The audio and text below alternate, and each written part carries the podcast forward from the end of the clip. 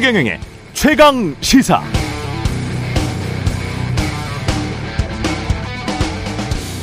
네, 이른바 사무장 병원을 운영하면서 요양급여 22억 9천만 원을 부정수급한 혐의를 받아왔었죠.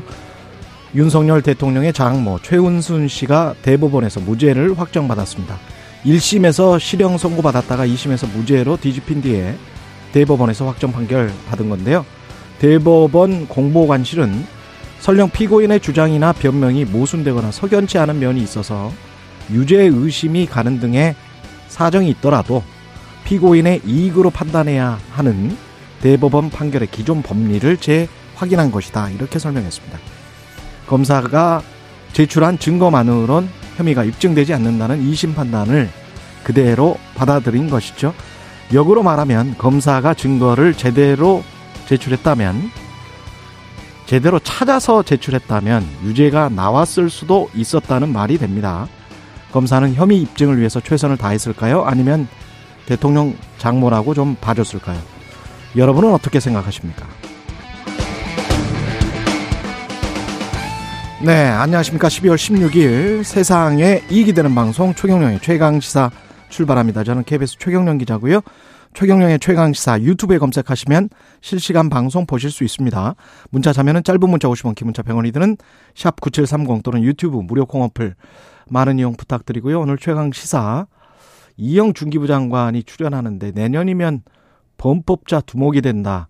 이게 무슨 말인지 좀 이유를 물어보고요. 문케어에 이어서 탈원전 정책까지 윤석열 정부가 뒤집고 있죠. 환경운동 출신과 민주당 양이원영 의원 만나보겠습니다.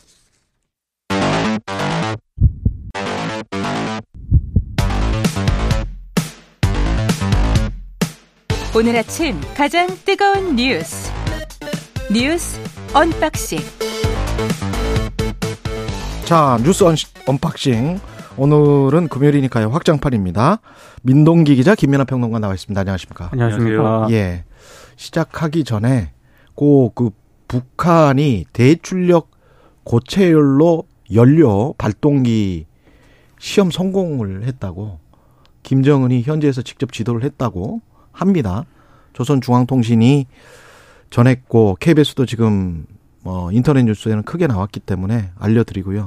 이게 어떤 의미인지는 고체 엔진을 장착한 ICBM을 개발할 수 있다. 개발했다. 뭐 이런 의미 라네요. 그러니까 고체 엔진이라는 건 고체 연료를 사용하는 엔진일 텐데. 그렇죠. 고체 연료 발동기니까요. 그렇습니다. 예. 고, 체 연료는 이제 액체 연료는 주입을 하는 이런 절차가 필요하기 때문에 사전에 탐지가 될 수가 있는데 그렇죠. 고체 연료는 이렇게 넣어놓고 이미 장착만 해버리면 되거든요. 그렇죠. 임의의 시간, 임의의 장소에서 발사할 수 있다. 이거를 뒷받침하기 위한 이제 그런 부품일 것이고, 그다음에 음. 대출력이라고 붙여놨지 않습니까? 그렇죠. 작은 미사일이 아니고 큰 미사일에 이거를 미사일이다. 쓸 것이다. 그러니까 ICBM 개발에 돼 있어서 음. 신형 ICBM 뭔가 하여튼 더 발전된 ICBM 우리가 만들 거다라고 지금 이 예고하고 과시하고 있는 겁니다. 미리 그러니까 액체 연료 주입하면서 감지하거나 들통나지 않고 고체 연료를 잘 넣어놨다가 그냥 갑자기 쏠 수도 있다. 뭐 네. 이런 거를 의미한다고 볼 수 있겠네요. 실제로 그렇게 된 건지는 알 수가 없죠. 검증을 엔진을- 해봐야죠. 그렇죠. 엔진을 우리 시험 성공했다라는 거니까 그러니까 발동기 시험 성공 뭐 이 정도니까요. 위협을 예. 하고 싶은 거죠 지금 상황에서. 그렇죠. 그 어제 한강철교에서 지하철이 고장 나서 2시간 동안 서 있었다며요? 그러니까 어제 오후 7시 58분쯤인데요. 용산역에서 노량진역 방면으로 운행하던 지하철 1호선 열차가 고장이 났습니다. 그런데 한강철교 위에서 멈추는 바람에 승객 500여 명이 2시간 동안 열차 안에 갇혀 있었습니다. 아, 코레일이 오후 9시 50분에 고장난 열차를 다른 전동차에 연결해서 견인을 했는데요. 밤 10시 5분쯤에 노량진역에 승객들이 도착을 했고 임시 운행 차량을 이용해서 귀가를 할 수 있었다라고 하는데 아, 코레일 측은 비상전원 공급으로 객 실내 전력은 정상적으로 공급이 됐다고 밝혔고요. 고장 원인을 조사할 방침이라고 했는데 에, 저도 한때 한 10분 정도 갇혔던 기억이 있거든요. 과거에 과거에. 과거입니다. 과거. 지하철에서? 지하철에서. 근데 이거는 한강철교 위였으니까. 그렇습니까? 저는 그 한강철교 위는 아니고요. 그렇죠. 어, 당산역 그 진입할 즈음에 아. 에, 그때 이제 열차가 고장 어. 나가지고 한 15분 정도 갇힌 적이 있었는데 그때도 약간 공포였거든요. 불안하죠. 당 산역이면 그것도 공중에 있지 않습니까? 그렇죠. 근데 야. 한강 철교 위였다라고 한다면 또 어제는 굉장히 추웠기 때문에 많은 승객분들이 정말 공포에 떨었을 것 같습니다. 그러니까 승객들 입장에서는 이게 무슨 일인지를 알 수가 없는 상황이니까 거기다가 그렇죠. 이제 단지 그냥 열차가 멈춰 있는 거다라고 하면은 후속 열차가 뭐 진입하거나 이런 사태만 아니면은 그런 것만 막아진다고 하면은 그래도 어느 정도 좀 마음을 놓을 수 있을지도 모르겠는데 네. 한강 철교에서 이게 어떻게 될지 알 수 없는 거 아닙니까? 그러면 상당히 불안감을 느낄 수밖에 없는 건데 시민들이 이렇게 오랜 시간 동안 불안감을 느껴야 되는 원인은 뭐였는지를 철저히 밝혀야 된다고 보고요. 이게 이런 부분이 있어요. 이게 단지 그냥 어떤 돌발적인 사건으로 치부돼서는 안 되는 게 어떤 부분이든 이게 철로의 문제였든 그렇죠. 전원 공급의 문제였든 아니면 이 열차의 어떤 문제였든 정비라던가 사전에 확인해야 될 것들이 제대로 되지 않은 이유 이런 것들을 확인해야 되거든요. 그리고 그런 것들이 혹시라도 인력이 부족해서라든지 혹은 전문성이 지금 뭐 떨어지는 어떤 부분이 있다든지 이런 것들을 보완해야 될 것이고 그러려고 하면은 사실 비용을 더 써야 되는 문제도 발생할 수 있을 것이기 때문에 종합적이고 포괄적인 대책이 사실 있어야 이런 사고를 미연에 방지할 수 있다라는 건데 최근까지의 논의는 이제 그런 것들을 많이 줄이는 과정이 좀 많이 부각이 돼서 다시 한번 그 안전 문제와 관련돼서는 정말 우리 사회가 타협하지 말자라는 어떤 기조를 다시 한번 확인할 수 있는 그런 생각을 또 해볼 필요가 있지 않나 생각합니다. 네. 그리고 윤석열 대통령 국정과제 점검회의 국민과의 대화 형식이었는데 노동, 교육, 연금 개혁을 강조했습니다. 그러니까 연금, 노동, 교육 개혁에 대해서는 잠깐만요. 네. 예. 인서트가 저희가 준비가 돼 있는데 네. 대통령 이야기를 먼저 좀 듣고 예, 이야기하겠습니다. 노동 문제가 아, 정쟁과 어떤 그 정치적인 문제로 흘러버리게 되면은 정치도 망하고 아, 우리 경제도 망하게 된다고 저는 생각합니다. 이 개혁이라고 하는 것은 인기 없는 일이지만 에, 회피하지 않고 반드시 에, 우리가 해내야 합니다. 네. 개혁은 인기 없지만 반드시 해내야 된다. 그러니까 많은 얘기를 했는데요. 연금, 노동, 교육 개혁에 대한 어떤 강조성, 선택이 아니라 필수 사안이다 이런 점을 얘기를 했고요. 노동 개혁과 관련해서는 지난 화물연대 총파업을 언급을 하면서 이런 식의 문화가 앞으로도 지속이 되고 받아들여져서는 안 될 것이라는 생각을 많은 분들이 하셨을 것이다. 그러니까 강경한 입장을 좀 재확인한 것으로 보입니다. 그리고 연금 개혁과 관련해서는요. 한번 결정이 되면 그대로 30년, 50년을 가야 한다. 그래서 심도 있는 연구와 공론화 과정을 먼저 거쳐야 한다고 강조를 하면서 연금 개혁을 추진을 하면 표가 떨어지기 때문에 지난 정부에서는 아예 얘기가 나오지도 않았다라고 비판을 하면서 이번 정부 말기나 다음 정부 초기는 앞으로 수십 년간 지속할 수 있는 연금 개혁의 완성판이 나오도록 지금부터 시동을 걸어야 한다. 이렇게 얘기를 했습니다. 그리고 건강보험과 관련해서도 좀 얘기를 했는데요. 예. 아, 가장 중요한 것은 아무 때나 병원에 가서 내가 원하는 모든 진료를 다 받게 하는 게 아니라 정말 비용이 많이 들어가는 중증 질환에 걸렸을 때 돈 걱정하지 않고 제대로 치료받는 것이다. 아, 건강보험 제도를 본래 취지대로 정상화하겠다. 또 이런 점을 또 밝혔습니다. 어제 뭐 국민 100명이 이제 국민 패널로 함께 했고요.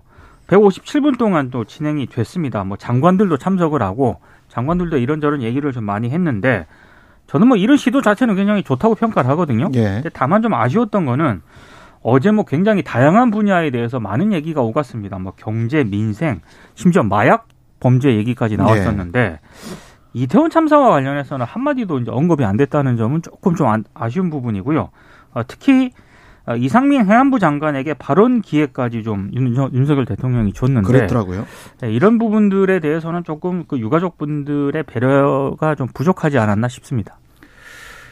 그러니까 이게 행안부 장관한테 굳이 이제 물어본 게 이제 지방 이전 기업에 대한 인센티브를 어떻게 주느냐 이 문제였는데 음. 아, 참뭐 행안부 장관이 전문성 있는 답을 한 것도 아닌 것 같고 뭐 그런 부분에서 아쉽고요. 근데 이제 민동희 기자님 말씀하신 대로 취지 자체는 저는 뭐 좋다고 봅니다. 이제 오늘 언론들 반응을 쭉 보면은 이 취지도 사실은 이제 일방적인 보여주기식이고 또 이 패널, 이 국민 패널들이 각 부처에서 엄선한 패널들이거든요. 예. 그러니까 그런 취지에서 보면은 다소 이제 빛이 바랬다 이런 평가도 있습니다만 그리고 또 대통령이 지금 언론과의 소통이나 이런 것에 있어서 이전보다는 좀 그 통로를 상당히 줄인 상황 아닙니까? 도어 스태핑이라고 하는 이 출근길 약식 회견을 안, 해, 안 하고 있는 상황이기 때문에 그런 상황에서 어, 이런 이제 일방적인 보여주기식 회견은 한계가 있다라는 평가가 있습니다만 하지만 그럼에도 불구하고 어쨌든 국민들 그리고 민간 부문에 있는 예, 좀 현업에 있는 어떤 그런 국민들하고 실제로 대화를 하려고 시도를 하고 그 모습을 어쨌든 보여주려고 했다는 것에 있어서는 저는 상당히 긍정적인 의미가 있다고 보고 이번에 부족하다고 지적된 점들을 다음번에 더 업그레이드해서 실질적인 어떤 이 대통령의 생각 그리고 철학을 보여줄 수 있는 기회로 삼아야 된다고 생각을 하는데요. 좀 문제는 이게 이게 뭐 긍정적인 부분도 있습니다만 문제를 짚는 어떤 목소리에 대해서 좀 귀를 기울여야 되는 게 일단 대통령이 가장 이제 이 강하게 이 의미를 실었던 메시지가 지금 말씀하신 연금 노동 교육 개혁인 거잖아요. 나머지도 물론 구체적으로 많은 얘기를 했지만 대통령이 가장 강조한 사안이 이것이기 때문에 오늘 신문에 다 일면이 이 얘기인데 근데 구체적으로 그럼 연금 노동 교육 개혁에 대한 대통령의 철학이 뭐냐에 있어서는 다소 좀 언론을 그냥 강조한 수준이거나 또는 이제 우리가 뭐 대충 어 그런 것이다라고 어 알고 있는 그런 수준의 얘기이거나 또는 이제 어떤 준법 정신을 강조한 것이거나 이런 것에 머무르고 말았다는 느낌이에요. 예를 들면 연금 개혁의 경우에 그런 거 아닙니까? 연금 개혁과 관련돼서는 구체적인 내용이 없었고 대통령 발언과 그다음에 보건복지부 장관 설명이나 이런 것들에 대해 이런 것들을 들어도 구체적인 내용이 없었고 교육 계획에 대해서도 윤석열 대통령 발언은 뭐 국가 경쟁력 차원에서 접근을 해야 된다라고 하면서 헌법 정신과 그다음에 이 앞으로의 어떤 국가 발전의 필요성 이런 걸 얘기하긴 했지만 구체적으로 그게 뭐냐. 그러니까 이조 교육부 장관이 설명을 하긴 했어요. 근데 그것도 이제 다소 기술적인 부분에 머물렀던 것 같고 특히 좀 의문실이 되는 것이 노동개혁 문제라고 저는 생각을 하는데 이 문제에 대해서 대통령이 이렇게 얘기를 했거든요. 지금 지금의 노동법 체계는 70년대, 60년대 공장 시대 법제를 기반으로 하고 있는 것이다. 그리고 디지털 혁명과 4차 산업 혁명 시대에서는 이게 바뀌어야 된다. 이렇게 말씀을 했는데 이 지금의 노동법 체계 전체가 70년대, 60년대에 기반했다고 보는 게 맞는지. 왜냐하면 97년 지나면서 상당히 바뀐 부분도 많이 있지 않습니까? 그렇죠. 파견법이라든가 이런 것들도 상당 부분 있는 거고 이번에도 쟁점이 됐던 건데 그리고 결론적으로는 어, 노동 수요에 따른 유연성, 노동 시장에서의 공정성, 직장 내 안정성, 노사관계 안정성을 얘기를 하면서 이 파업이나 이런 것들을 너무 빈번하게 하면 국가 경제에 부담이 되고 그런 것은 바람직하지 않다라고 이제 얘기를 했거든요. 그럼 뒤집어 얘기하면 파업을 하지 않거나 그다음에 어 이 아주 그 합법에 좀 협소한 부위에 머무르는 형식의 어떤 파업 그것도 짧게 해야겠죠 국가 경제 부담을 안 주려면 그런 것만 가능하다는 인식으로 비춰질 수 있기 때문에 이런 부분들은 좀 더 대통령의 철학이나 이런 데 있어서는 업그레이드가 좀 필요하다 그런 느낌을 주는 그런 메시지였다는 점에서는 좀 아쉽습니다. 저는 전반적으로 대통령 생각은 이미 많이 보여줬다고 생각을 하고요. 그거는 한마디로 요약을 하면 대통령은 낙수 효과를 믿고 있습니다. 그러니까 모든 부분에서의 낙수 효과를 믿고 있고 그게 또 다주택자에 대한 규제 풀기로 한 거 있잖아요. 그러면서 이런 말을 했잖아요. 다주택자에게 중과세를 하면 결국은 영세 임차인에게 세금 음. 전가가 일어난다. 그러니까 이 사람들의 세금을 경, 경감시켜줘야 된다. 이거는 법인세 인하하고 똑같은 논리거든요. 그러니까 법인세를 인하해야 투자가 촉진되고 고용이 오히려 살아날 것이다. 근데 이거는 경제학자들이 그럴 때도 있고 안 그럴 때도 있어 가지고 역사적인 증거 historical evidence라는 게 왔다 갔다 한다. 이게 지금 확립된 이론은 아니고요. 그리고 한국의 언론이나 한국의 관료들 정치인들이 착각하고 있는 게 있는데요. 그 주택 시장도 마찬가지고요. 그게 임차인이건 임대인이건 집의 소유주이건 세입자들이건 간에 하나의 경제 주체일 뿐이에요. 그 시장의 하나의 주체이고 그게 시장 상황에 따라서 매도자 시장이 되기도 하고 매수자 시장이 되기도 합니다. 그래서 실제로 외국 언론들에 항상 나오는 게 지금이 매도자 시장이냐 또는 매수자 시장이냐 지금이 노동자가 교섭을 하기 유리한 시장이냐 또는 기업이 교섭하기 유리한 시장이냐 그건 실업률에 따라서 달려 있겠죠. 네. 근데 지난 한 1, 2년 동안 미국 시장 같은 경우는 굉장히 노동자가 교섭하기 유리한 시장이었습니다. 그렇게 노동자가 교섭하기 유리한 시장이라는 그 시장 자체를 인정하느냐 마느냐 아니면 그런 시장은 존재할 수도 없고 존재해서도 안 된다라고 생각하면서 그 시장 자체를 탄압하려고 하느냐. 그게 문제입니다.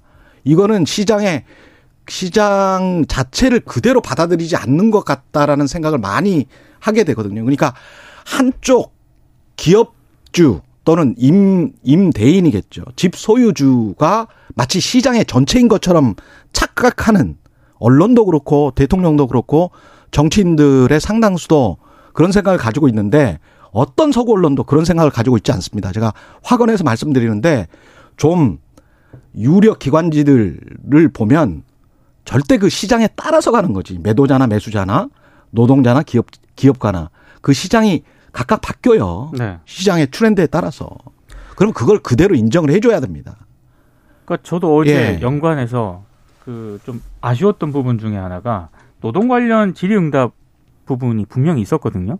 근데 저는 좀 그동안 좀 정부에 좀 반대 혹은 비판했던 어떤 그런 인사라든가 패널들이 좀 와서 질문을 했으면 훨씬 좋지 않았을까 싶은데 어제 노동 관련 질의응답에서 뭐 국민 패널로 참여하신 분들은 노동 정책에 부합하는 어떤 당부 이걸 전하는 수준 혹은 지난번에 파업에 참여하지 않았던 또 노조위원장에게 마이크를 주더라고요. 그러니까 저는 그런 걸 봤을 때 정부의 비판적인 목소리들은 좀 안 들으려고 했던 게 아닌가 이런 생각을 좀 해봤습니다.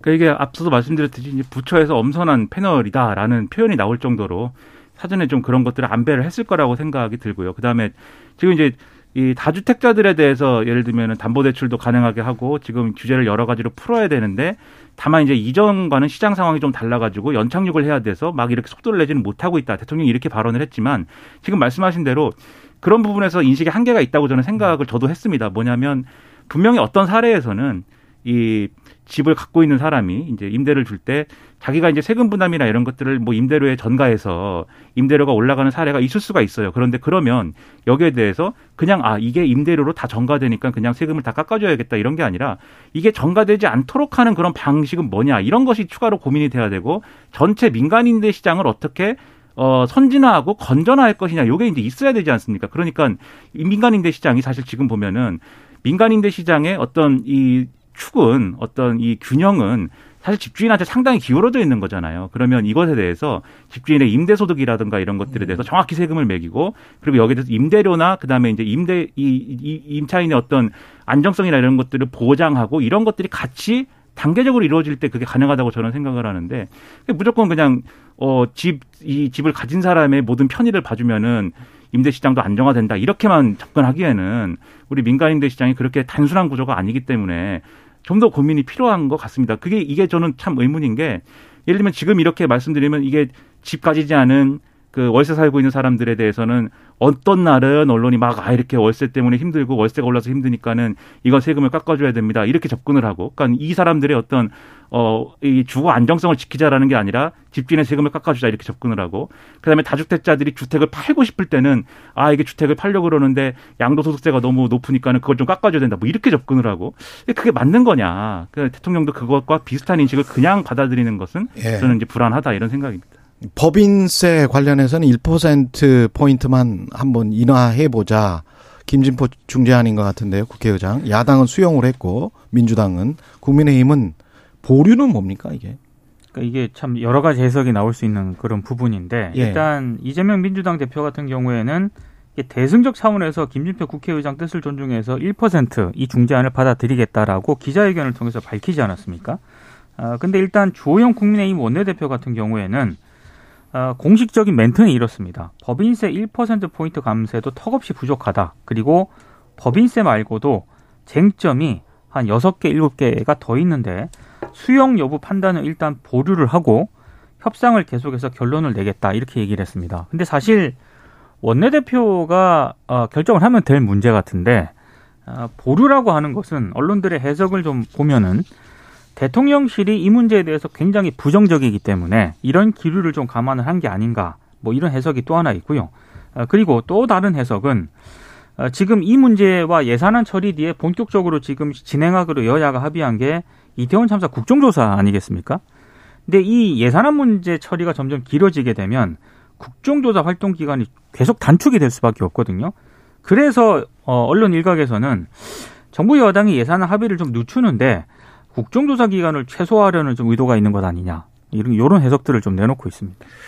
일단 이제 이 김진표 의장 중재안에 대해서는 이런 부분은 분명히 있어요. 그 주호영 원내대표가 이 협상 과정에 그런 얘기를 했거든요. 민주당은 법인세를 단 1%포인트도 이제 낮추는 것도 용인하지 않는다고 하는데 우리는 1%포인트라도 낮춰야 된다. 이게 주호영 원내대표에 더해서 원내 지도부 일부가 이제 한 얘기예요. 근데 그렇죠.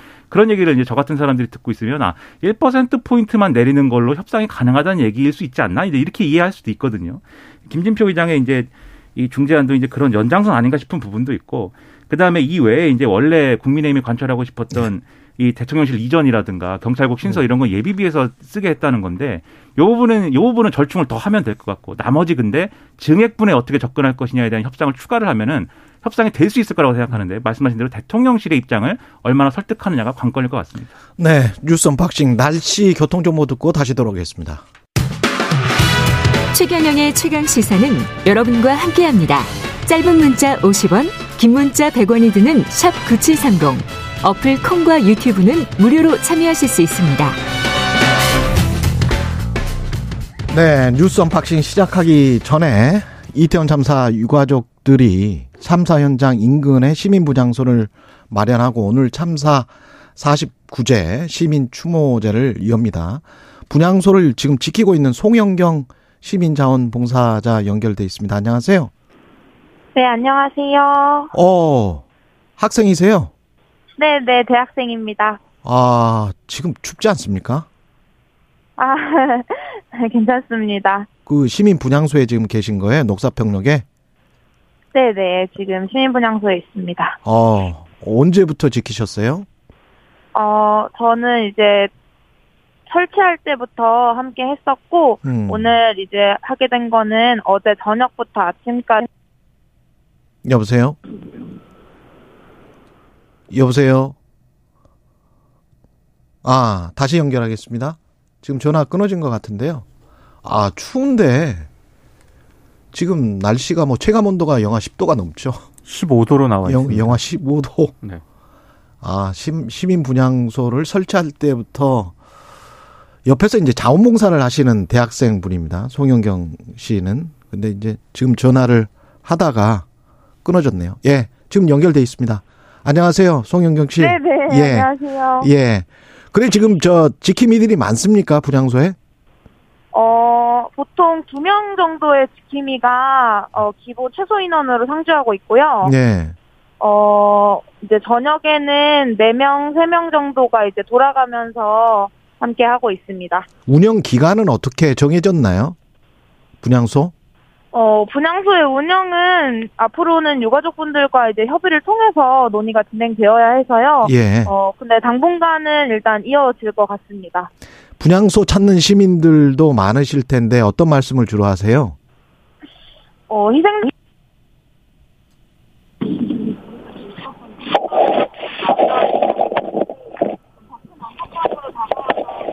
여보세요? 아, 이게 잘 연결이 안 되네요. 아마 추워서 이런가? 추워서 이럴 수도 있습니다. 예. 한파 때문인 것으로 보이는데 다시 한번 연결해 보겠습니다. 예, 0197님은 good morning 뉴스 unboxing 굿모닝 공이 굿모닝이라고 하신 거죠? 굿모닝 뉴스 언박싱 확장판 하는 금요일이 제일 좋습니다. 예, 세 분 추위에 건강 조심하십시오. 제작진 분들도 건강 조심하시고 우리 함께 행복해 보아요. 예. 행복했으면 좋겠습니다. 좋은 소식만 계속 전해드렸으면 좋겠는데 지금은 연결됐습니까? 아, 다시 연결은 시도하고 있고 연결된 것 같습니다. 예, 송영경 씨. 네네. 예, 오늘 많이 찾네요, 제가. 그 분향소 찾는 시민들 어떤 말씀 하시는지. 아, 분향소 이제 얼굴과 이름을 직접 마주하게 되는 일이다 보니 좀 더 크게 다가와서 눈물을 흘리시는 분들이 많으십니다. 어, 어른들이 미안하다라는 말씀도 많이 하시고요. 또 새벽에 이 자리에 또 경찰분들이 항상 계신데요. 새벽에 아무도 없을 때 또 경찰분들도 분향소를 방문하셔서 너무 어린 나이에 학생들이 돌아가셨다라는 얘기하면서 또 눈물을 흘리시기도 하셨습니다. 그렇죠. 이영정 사진도 지금 공개돼 있고 국화가 든 액자가 놓여 있기도 하고요. 근데 일부 보수 단체 아 이- 이분들은 어떤 이야기를 하는 거예요? 분향소 설치에 반대하는 그 옆에 또 무슨 네네. 그 사람들도 텐트 같은 걸 쳐놨습니까? 네, 분향소가 설치된 녹사평역 광장에 예. 며칠씩 집회 신고를 해두셔서 어, 분향소 옆에 방송 차량을 대놓고 무대를 쌓아놓고 분향소를 촬영하시면서 시민대책회의나 자원봉사자들을 향해서 혐오 발언을 하시기도 하고 또 유가족분들 앞에서도 큰 소음으로 추모를 방해하기도 합니다. 아 안타깝네. 예. 분향소 지키는 자원봉사자로 특별하게 나선 이유가 있을까요? 세월호를 겪었던 저희 20대들에게 그 이태원 참사는 절대 남의 일이 아닐 것이라고 생각합니다. 저는 10월 29일에 이태원에 없었기 때문에 살아남은 것이지 언제든 나도 아무도 책임지지 않는 죽음을 맞을 수 있고 또 그것이 사고라면서 아무렇지 않게 넘어갈 수 있겠구나 하는 그런 생각이 들었습니다. 그래서 네. 희생자들을 시민들이 함께 추모하고 다시는 이런 일이 일어나지 않도록 기억할 수 있도록 하는 이 분향소가 정말 중요하다고 생각했고 나와 내 주변 사람들을 위해서 또 희생자들을 위해서 분향소를 지키고자 마음먹었습니다. 오늘 저녁 6시에 참사 49제 시민 추모제가 이태원역 앞 도로에서 열립니다. 많은 분들이 참여하시면 좋을 것 같고요. 마지막으로 한 말씀 부탁드리고 끝내겠습니다. 네, 저는 어, 8년 전 국가의 부재로 세월호에서 언니 오빠들을 잃었는데요. 올해 또다시 현장에 국가는 없었고 또래 친구들을 잃었습니다. 오늘 예정된 시민추모제의 이름이 우리를 기억해주세요입니다. 추모는 희생자들을 지우는 것이 아니라 다시는 이런 일이 반복되지 않도록 끊임없이 기억하는 것입니다. 기억하지 않으면 반복됩니다. 많은 분들이 함께 기억하고 이 사회가 바뀌도록 끝까지 함께 지켜봐 주셨으면 좋겠습니다. 예, 네. 고맙습니다. 시민 자원봉사자 송영경 씨였습니다. 고맙습니다. 네, 감사합니다. 예. 우리를 기억해 주세요. 예. 김정희 님, 저 오늘 퇴근길에 가려고요. 49제 추모식. 7315 님, 젊은 분이 추운데 애쓰시네요. 지방이라 못 가보지만 마음은 함께 하고 있다고 전해 드립니다. 이런 말씀 하셨고요. 뉴스 unboxing 계속 이어가겠습니다. 이태원 참사 생존자였는데 고등학생이 극단적인 선택을 해서 사망을 했습니다. 근데 한덕수 총리가 어, 이분은 공감 능력이나 이런 게좀 많이 떨어지시는 것 같- 같다는 생각도 좀 들고요. 왜 또 이런 이야기를 했죠? 자원봉사자 인터뷰 뒤에 또 이 소식을 전해드려서 대단히 좀 죄송한데요. 한덕수 국무총리가 아, 10대 고등학생 생존자가 이제 스스로 목숨을 끊지 않았습니까? 근데 아, 본인 생각이 좀 더 굳건하고 치료를 받겠다는 생각이 더 강했으면 좋지 않았을까 생각한다. 출입기자 정례 간담회에서 이렇게 얘기를 했습니다. 그리고 이 정부의 원스톱 종합 종합 탓이네 또. 어, 그렇게 해석될 수 있는 그런 발언이고요. 예. 그리고 어, 정부의 원스톱 종합 지원센터에 이 10대 고등학생이 어려움을 충분히 제기했다면 좀 더 적극적으로 지원할 수 있지 않았나 생각한다. 이런 얘기도 했는데요. 관련해서 민주당 이수진 그 원내대변인이 브리핑을 가졌는데 아, 이 10대 고등학생이 느꼈을 고통과 마음의 상처를 개인의 굳건함이 모자란 탓으로 돌리는 총리가 어디 있느냐. 그리고 종합지원센터의 빈약한 트라우마 치료에 더 적극적으로 어려움을 제기했어야 한다는 말로 정부의 잘못을 피할 수는 없다. 강하게 좀 비판을 했고요. 이정미 정의당 대표도 어제 SNS에 악성 댓글들은 한덕수 총리와 정부 여당의 망언들이 키운 괴물이다. 한 총리가 나서서 벼랑 끝에 서 있는 사람 등까지 떠미는데 활개치는 악성 댓글에 날개 달아주는 꼴이다. 좀 상당히, 상당히 좀 강하게 비판을 했습니다. 어제 이렇게 말을 하고 본인은 본이 저이 죽은 고등학생에게 잘못을 탓한 게 아니다. 그- 또 그렇게 해명을 했던데. 총리실은 안타까운 마음의 표현이다라고 얘기를 했는데요. 근데 좀 말씀을 드리고 싶은 게 예. 안타까운 마음의 표현은 이렇게 하는 게 아닌 것 같습니다. 그러니까 이게 이 국무총리라는 자리가 얼마나 무거운 자리입니까? 그리고 얼마나 엄중한 자리입니까? 말 한마디도 사실 어 보통 일반적인 상황에서도 말 한마디를 조심해야 되는 그런 자리인데 특히나 이제 이런 사건에서 왜 이렇게 얘기를 하는지 잘 모르겠습니다. 그러니까 이 한덕수 국무총리가 하고 싶었던 얘기는 이 고등학생의 이 사망이 정부의 어떤 대책이나 지원이 부족해서 벌어진 일이 아니라 본인이 그것을 적극적으로 원하고 어, 하려고 했으면 어, 수혜가 될 수 있었는데 그러지 않았던 것에 대해서 지금 이렇게 얘기를 한 그렇죠. 거거든요.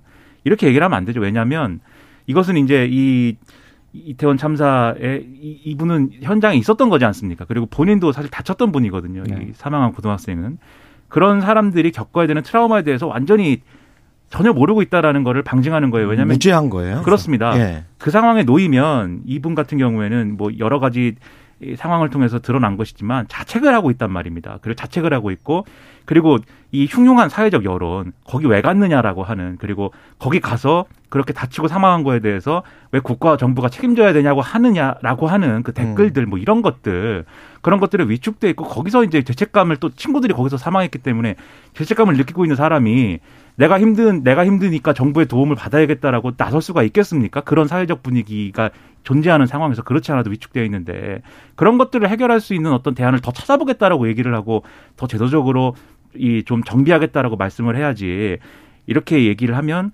어 오히려 이런 트라우마를 똑같이 겪고 있는 다른 사람들의 상황에서 더 위축될 수 있기 때문에 이런 말은 좀 조심해 조심해서 이런 말 하지 말았으면 좋겠고 책임을 일부 져야 되지 않나 생각합니다. 예, 요양급여 부정수급 혐의를 받았던 윤석열 대통령 장모 최은순 씨가 무죄가 확정이 됐고요. 간단하게 이거는 뭐 제가 오프닝에서 이야기했으니까요. 네. 예. 그 오프닝에서 말씀을 하셨지만 음. 그 대법원 공보실에서 어, 입장을 내놓은 게 있습니다. 예. 여기 보면은 검찰이 이 혐의를 확실하게 입증을 못했다는 그런 취지의 무죄다. 음. 아, 이렇게 일단 공식적으로 입장을 내놓았는데요. 이 얘기는 아까 참 질문을 던지셨지만 예. 검찰이 수사를 제대로 했다면 유죄를 받았을 수도 있는 그런 사건이라는 그런 근데 얘기인데 서로 책임 떠넘기기 하는 건지는 모르겠지만 대법원 공보관실에서 검찰이 어 약간 좀 덜한 거 아닌가라는 저런 뉘앙스의 보도 자료나 이런 게 나온 적이 별로 없었던 것 같습니다. 조금 이례적인 것 같습니다. 이례적이에요. 예. 예. 이게 아무래도 사회적 시선이 있기 때문에 그럴 텐데 이제 예. 두 가지면 첫째는 이제 공소유지를 담당하고 이렇게 대응했던 그 검사들은 아마도 대통령의 존재를 의식했을 수도 있겠죠. 근데 사건 자체는 훨씬 이전에 벌어진 일 아닙니까? 그렇죠. 그럼 엄격하게 얘기하면은 이거는 대통령 사이에 무슨 덕을 본 게 아니냐라기보다는 검사 사이가 뭔가 역할한 거 아니냐 그게 뭐 예. 이런 의심을 받았던 사건인 거예요. 그렇죠. 그 점에 포인트를 놓고 다시 한번 왜 초동의 대응이 실패를 해서 음. 대법원이 이런 입장까지 내면서 그렇죠. 자기를 변호하게 했는지 돌아볼 필요가 있겠습니다. 지금까지 민동기 기자 김민아 평론가였습니다. 고맙습니다. 고맙습니다.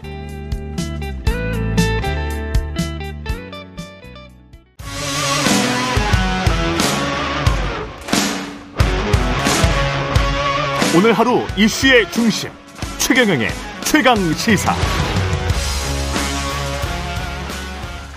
나는 더 이상 장관이 아닌 범법자들의 두목이 된다. 이렇게 이야기한 장관.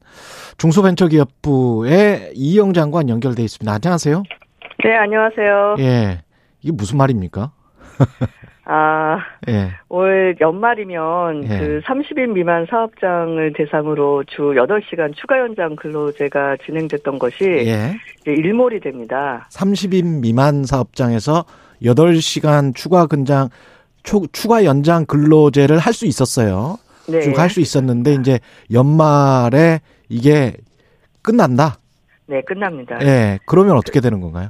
그렇게 되면 예. 그 연장 근무를 하는 모든 소기업들은 예. 아, 사업자분들이 범법자가 되는 겁니다. 아, 연장 근무를 시키면 네. 예. 그래서 시킬 수가 없게 되고 그러면 일감이 있어도 사람들에게 일을 줄 수가 없다.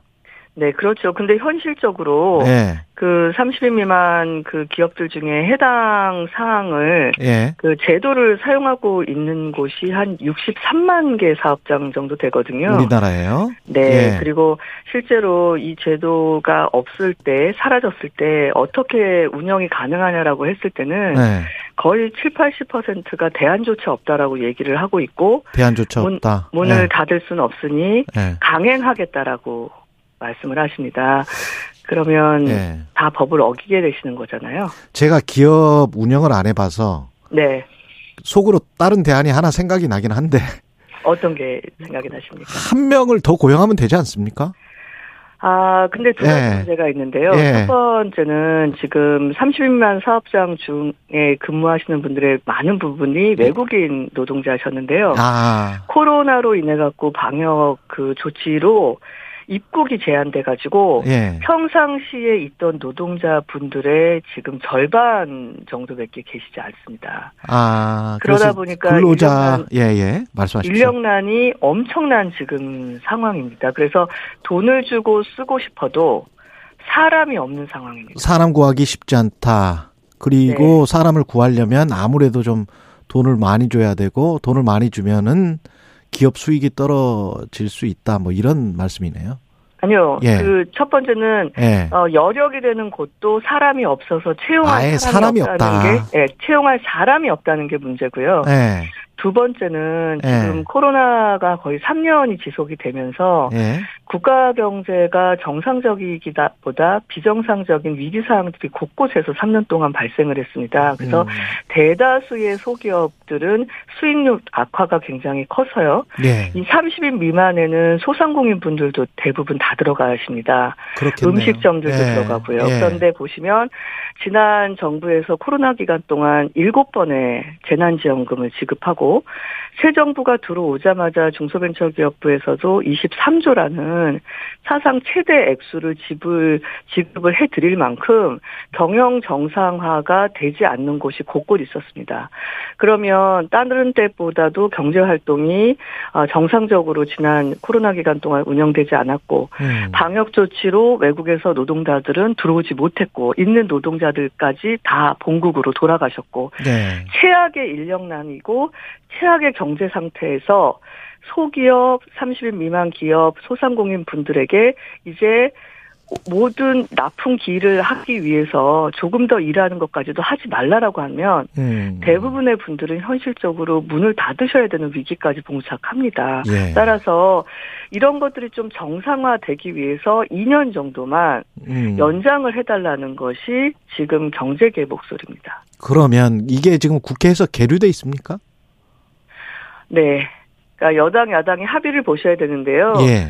지금 여당 쪽에서는 현실을 굉장히 위중하게 생각하시면서 연장을 어. 해야 된다, 예, 어, 뜻을 같이 해주고 계시는데, 지금 야당에서 반대를 하셔서, 예. 여야의 협의조차도 지금 이루어지지 못하고 있는 상황입니다. 야당에서의 반대의 논리는 사람을 고용하면 되는 것 아닌가 뭐 이런 건가요? 아니면은 근로 시간이 원래 그렇게 많은데 우리가 근로 시간이 많은데 더 늘리는 거는 좀 부담스럽다 이런 건가요? 어, 저를 비롯해서 저희 직원들이 국회를 정말 많이 뛰어다니고 있거든요. 예. 그런데 제가 있는 그 산중이 쪽에서는 이제 음. 중소기업을 다루고 있는 곳에서는 대부분의 야당 의원님들도 동의를 하십니다. 음. 왜냐하면 지역구 의원님들 같은 경우 하루가 멀다 하고 민원을 받고 힘들다라는 호소를 접하고 계시기 때문에 예. 그 부분은 동의를 드리는데요. 이게 이제 환노이 즉 노동 이슈를 담당하는 한중인데 어. 거기에 여러 현안이 있다 보니까 예. 이제 뭐 이 법안은 바- 되고 이 법안은 안 되고라는 것보다 음. 이게 전체를 묶어서 함께 통과시켜야 된다라는 협상 과정이라 저희가 많이 답답합니다. 그렇군요. 예, 노동 이슈가 안 걸릴 수가 없을 것 같습니다. 그 노동 정책과 관련해서는 어떻게 생각하세요, 장관님은? 그 지금 정부의 기조, 대통령의 기조가 맞다고 생각하십니까? 아, 저는 예. 그 지난 정부에서 추진했던 52시간 제도나 음. 최저임금이나 중대재해처벌법 이 모든 것들이 우리나라가 선진국으로 가고 노동 환경을 좀 더 개선하기 위해서는 반드시 필요한 제도라고 생각을 합니다.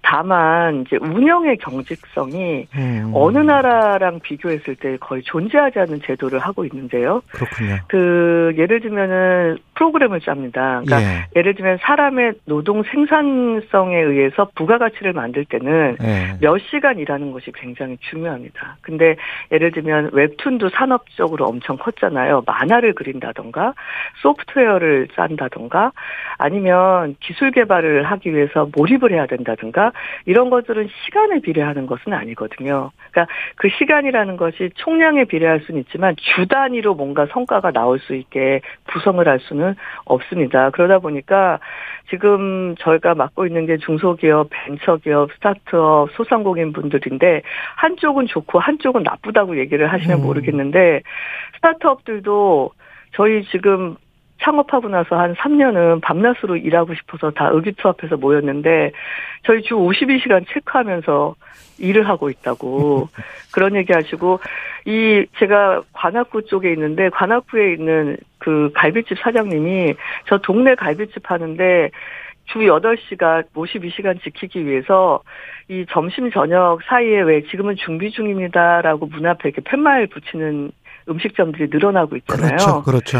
근데 이게 뭐 예전엔 고급 음식점이 어, 그 멋진데 뭐 이런 음. 게 아니라 그 시간까지 하면 8시간이 넘어버리니까 음. 중간을 쉬고 그다음에 같은 그 노동자분들을 있으면 가만히 있어도 카운팅이 되니까 점심반 저녁반을 운영하는 음, 음. 지금 이게 웃지 못할 일들이 곳곳에서 발생을 하고 있기 때문에 저는 아 지난 정부에서부터 쭉 왔던 뭐 그 전 이전에 50시 이 시간은 그 이전부터 이미 같이 가자고 한 건데 아 그 큰 틀은 유지하되 산업별 업종별로 네 업종별로 좀 유연성을 유연성을 음, 그 기업과 노사가 합의하에 하도록 하고 음. 그 범주를 벗어난 것에 대해서는 강하게 감시자의 입장으로 정부가 돌아서야 된다고 저는 생각합니다. 또 합리적일 것 같은데 노동계 의견은 나중에 좀 들어보겠습니다. 예, 장관님 네. 의견도 합리적인 것 같습니다. 그 그리고 납품 대금 연동제 법안 네, 통과됐잖아요. 네 이거는 됐습니다. 예, 그 반길 일이죠, 일단. 아, 네 반길일입니다. 예. 그 이게 14년 중소기업계 벤처기업계 수건 사업이었거든요. 그러니까 지금 굉장히 상생이라는 이름으로 대기업 중소기업 간의 거래가 굉장히 공정해지는 쪽으로 가곤 있는데요. 예전에는 소위 말하면 중소기업 쥐어 짜서 대기업 이익 만든다 그렇게 얘기를 한 적도 참 많습니다. 그래서 이 납품대금 연동제라는 게 그 원재료의 가격이 확 상승을 했을 때는 그렇죠. 이미 계- 계약을 한 기간이라 하더라도 그 위탁사가 좀 보정을 해주는 제도이거든요. 그렇죠. 예. 근데 14년 동안 이 중소기업계에서 그걸 해달라고 그렇게 요청을 드렸는데 음. 번번이 안 됐었는데요. 아시는 것처럼 이 우크라이나 사태, 코로나 등으로 이 물류가 대란이 일어나면서 음. 이 원자재 가격이 역대 경험해 보지 만- 않을 못할 정도로 폭등을 한 상황입니다. 그래서 이런 상황에 함께 좀 고통을 나누자라는 것이 사회 저반, 저변적으로 좀 공감대를 형성을 했고요. 그 힘을 받아갖고 이번에는 어, 법안, 바- 법안이 통과되는 어, 음. 결과를 만들었습니다. 근데 그 계약서에 양측이 그러니까 갑과 을이겠죠. 그 용역을 주는 쪽과 용역을 받는 쪽에서 합의를 하면 연동제를 실시하지 않아도 된다 이런 조항이 있습니까? 네, 있습니다. 그러면 그게 혹시 악용되지 않을까요 시장에서? 어, 악용될 소지가 전혀 없다라고 볼 수는 없습니다. 왜냐하면 예. 그동안에 그 거래 관행이 불공정했기 때문에 이 법도 필요하다라고 호소를 했기 때문에 음. 충분히 악용될 소지도 있는데요. 어, 저희가 실제로 법안을 그냥 만든 게 아니라 한 400개 기업들, 대기업, 중견기업, 중소기업 다 해서 시범 사업을 실제로 진행을 했습니다. 근데 시범 사업 결과 도중에 나온 것들이 뭐냐면 그 위탁을 하는 기업이 막연히 다 대기업이겠지라고 생각하시는데 그렇지 않습니다. 중소기업이 중소기업한테다가 어, 위탁을 하는 경우도 많고요. 그, 그 주- 위탁하는 기업 중에 소기업들도 꽤 많습니다. 품목에 어, 따라서. 예. 그러다 보니까 이게 이제 그 중소기업들한테도 이 무조건 아주 자, 그 거래에 있어서 100% 해야 된다라는 게 부담이 됐고요. 음. 특히 벤처기업 같이 기술력 있는 기업들은 연동제가 만약에 실시가 됐을 경우에 주요 원자 원재료를 공개해야 연동을 할 수 있습니다. 만약 100% 의무화되면 영업 비밀 되네. 그렇죠. 예. 영업 예. 비밀이죠. 그래서 지금 불공정 거래만큼이나 아직도 우리나라에 문제가 되고 있는 게 기술 유출 및 기술 침해 문제거든요. 예. 그래서 기술력 있는 기업들은 하고 싶지 않다. 음. 이런 요청 사항이 굉장히 많았습니다. 그래서 이게 법이 너무 유연 아까도 좀 전에 그 노동 정책에 대해서 말씀을 드렸는데 예. 큰 틀은 가져가는데 100% 무조건 이렇게 해야 된다라고 하면 어. 부작용이 따릅니다. 그래서 아 그러면 여, 그 같이 위탁사 수탁사가 합의를 했을 경우에 한해서는 실시하지 않아도 된다라는 조항을 음. 그래서 넣게 된 거고요. 다만 지금 말씀 주신 것처럼 악용되는 것을 막기 위해서 탈법 행위를 금지하는 조항과 그 법적으로 책임을 묻는 처벌 부분을 넣었습니다. 아, 넣고 그렇군요. 예. 저희가 이제 13개 지방 중기청에다가 조사권을 시행령에다 넣을 거거든요. 어. 그래서 실제로 저희가 조사를 하고 조사에 대한 신고를 하고 할 것이기 때문에 예. 아, 이 부분은 업계랑 계속 소통을 하면서 좀 보완해 나갈 필요가 있으면 그렇게 하도록 하겠습니다. 예. 그리고 크리스마스 다가오는데 윈윈터 페스티벌을 중소기업부에서 개최를 하는 것 같습니다. 이게 뭐죠? 중소벤처기업부에서? 아, 중소벤처기업부에서 1년에 네. 두 번, 어, 소상공인과 중소기업 제품에 대한 판촉 행사를 아. 진행을 합니다. 예. 그런데 이제 브랜드가 다 다르다 보니까 실제 국민분들이 많이 모르셔가지고요. 음. 중소벤처기업부에서 하고 있는 판촉 행사 이름을 어 동행축제라는 브랜드로 통일을 했고요. 예. 그 동행축제에서 그 캐치프레이즈가 이번 겨울에 Win-Winter 페스티벌입니다. 그래서 그 중소 소상공인 제품도 그다음에 구매하시는 소비자분들도 그리고 아 유통사들도 전부 다 이 겨울에 윈하자 어, 승리하는 게임을 만들자라고 해서 만들었고요. 오늘이 의미 있게 개막을 하는 날입니다. 오프라인, 온라인 다 하는 건가요? 네, 다 합니다. 예. 그래서 오늘 온라인 플랫폼은 193개가 참여를 하고요. 오프라인은 22개가 참여를 하는데요. 역대 최대 규모인 20, 아, 210, 어, 5개 채널에서 4만 7천여 개 업체가 4만 어, 참여를 7천 개? 합니다. 예. 네, 그래서 뭐 많이 하시는 뭐 지마켓, 뭐 위메프, 음. 인터파크 같은 온라인 플랫폼도 들어오고요. 지- 어, GS 홈쇼핑 등 공영 홈쇼핑 등 TV 홈쇼핑도 들어오고 지자체 몰이나 전통시장도 어, 곳곳에서 다 참여를 하십니다. 예. 중소기업 제품들 많이 좀 사용해 주시면 좋죠. 예. 네. 고맙습니다. 예. 중소벤처기업부의 이영 장관이었습니다.